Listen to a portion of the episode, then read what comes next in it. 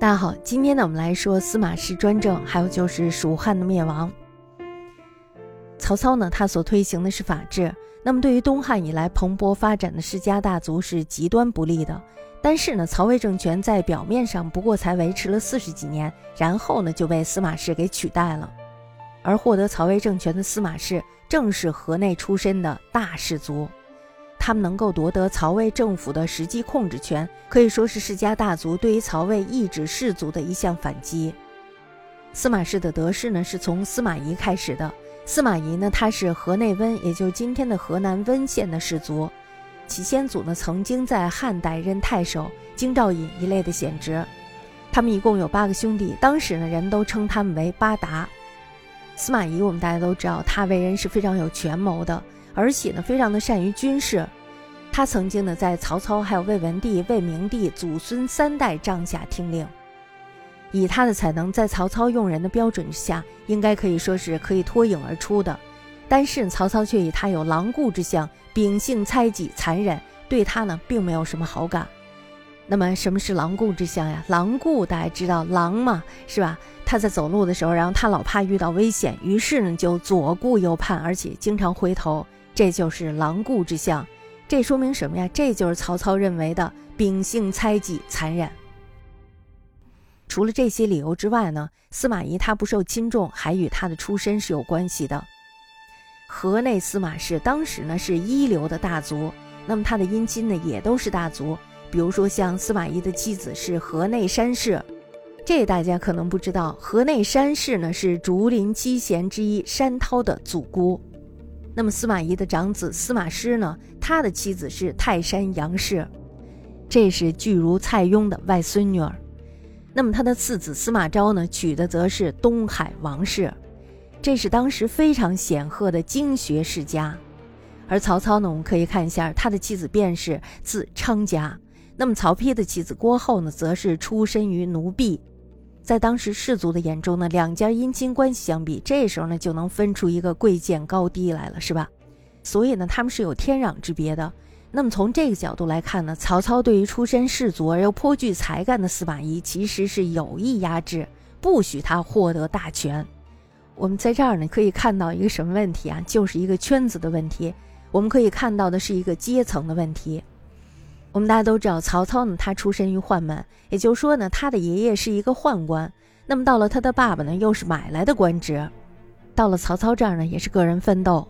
所以说呢，我们可以看到，曹操呢，他其实是一个寒门。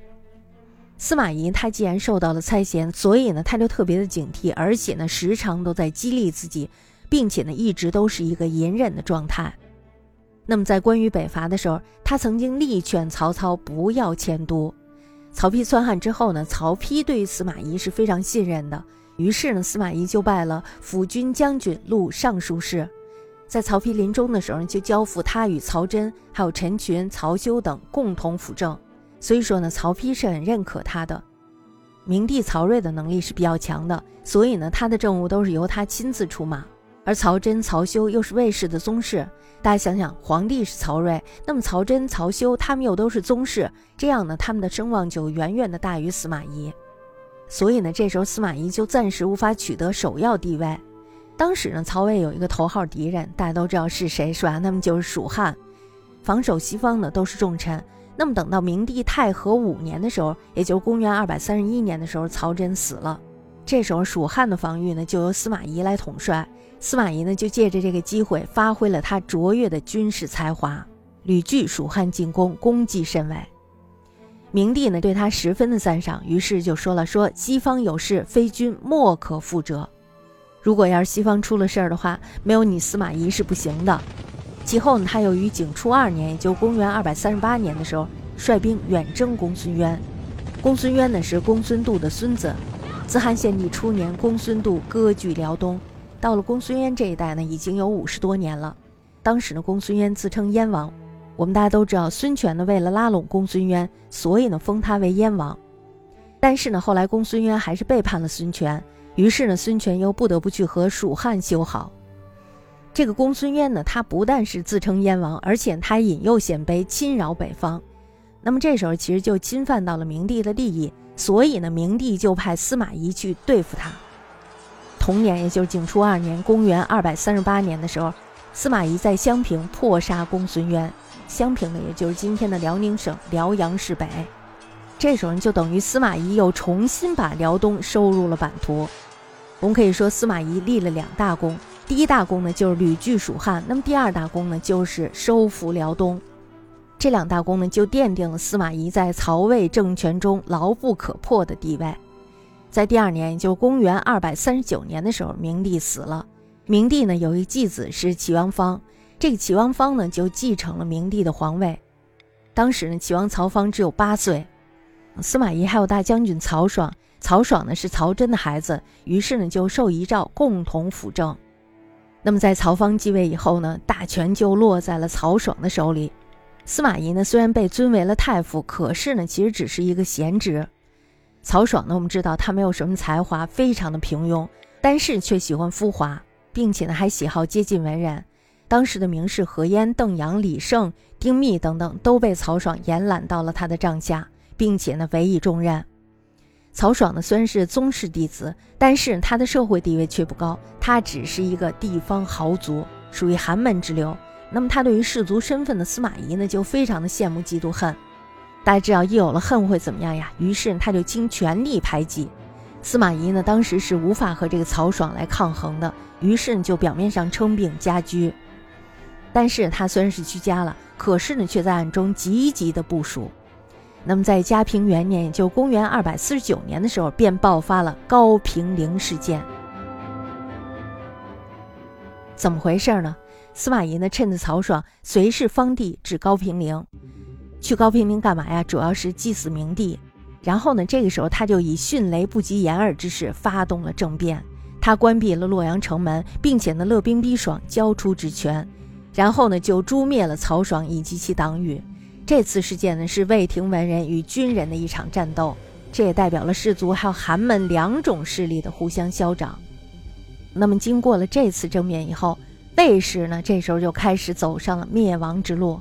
大致来说呢，曹魏政权在表面上继续推迟了十六七年，实际上呢，曹氏他现在也只是一个傀儡而已。政令呢，都是出自于司马师。我们大家看一下，这就俨然是汉献帝还有曹操的这种关系，是吧？所以呢，这就是一个因果循环。司马氏他所以不急于篡位，主要是由于曹氏宗属与旧部在地方上仍然有相当的武力。当时司马氏家族的这种威望呢，还需要再培养一番，而人心呢，更是需要收揽或者是镇压，这些呢，都需要耗费一段时间来苦心经营。从方帝嘉平三年，也就公元二百五十一年，到毛帝甘露二年，也就公元二百五十七年的这七年当中，拥护曹魏的地方势力呢，曾经发动了三次反抗司马氏的武装活动。第一次呢是嘉平三年，太尉王陵呢这时候就阴谋立楚王彪，也就是曹操的儿子与许昌，这样呢就可以与司马师控制的洛阳进行对抗。结果呢这个事情败露了，就被司马懿给平定了。王陵呢这时候就不得已自杀了，而这个曹彪呢也被赐死了。就在这一年的司马懿死了，司马懿死了以后呢，他的儿子司马师继承了辅军大将军辅政。司马师还有他的弟弟司马昭呢是非常有才干的。而且呢，久握军权，因此呢，司马师的基业没有受到任何的影响。那么第二次呢，就是在毛帝正元二年，也就公元二百五十五年，镇守淮南的魏将吴求简，这时候呢，就与扬州刺史文钦相互结连起兵，没想到呢，被司马师给平定了。那么第三次呢，就是毛帝甘露二年，就公元二百五十七年，扬州大将诸葛诞聚众十数万，以寿春为根据地造反了，并且呢，派遣了使者要求吴来援助他。司马昭呢，这时候就挟持毛帝还有太后督军二十六万，亲自出征。第二年呢，他破杀了司马旦，吴军呢也全部被俘虏了。在这几年中呢，中央发生了很大的变化。我们翻回头来再看一下嘉平六年，司马师呢就怀疑中书令李丰与方帝有密图，于是呢就把这个李丰给杀了，并且呢还杀了与李丰亲善的朝臣夏侯玄以及后父张基。大家知道张基是谁啊？张基呢是方帝的老丈人，张基出现了问题以后呢，张后也被牵连，而且呢被废了。司马师呢这时候就效法曹操严酷的政风，以恐怖屠杀杜绝非议，于是呢群臣震恐，竟以因循避祸。方帝的心里呢是又气又恨，他就非常的想把这个司马师杀了，可是呢他又不敢。同年的司马师就与他的弟弟司马昭勒兵废帝，把这个方帝呢就给废了。于是呢改立明帝，这就是曹髦。曹髦当时只有十四岁，但是这比方帝要好一点，是吧？方帝只有八岁。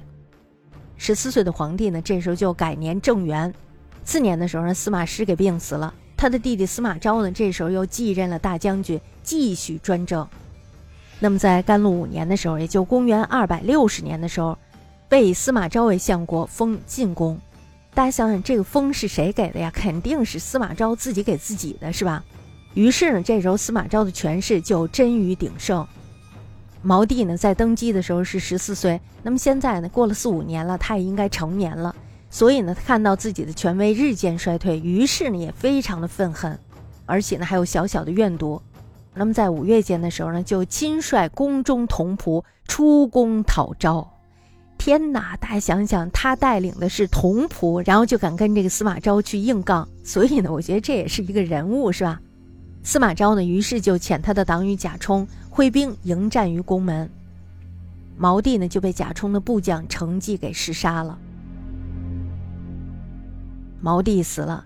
接着呢，司马昭又迎接了魏宗室长道乡公皇，也就是燕王宇的儿子于业，更名为焕，继登帝位，这就是元帝，又称为少帝。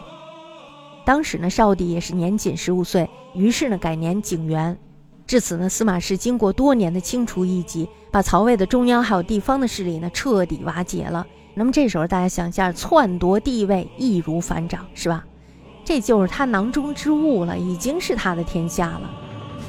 不久以后呢，司马昭又为了建立显赫的军功，于是呢大举伐蜀。